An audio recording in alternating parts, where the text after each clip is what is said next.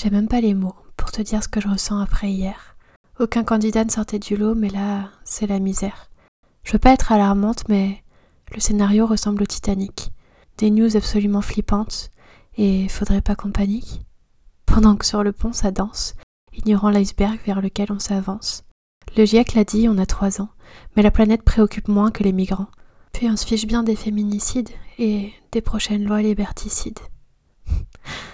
Titanic ta grand-mère, pour le second tour, bienvenue en enfer.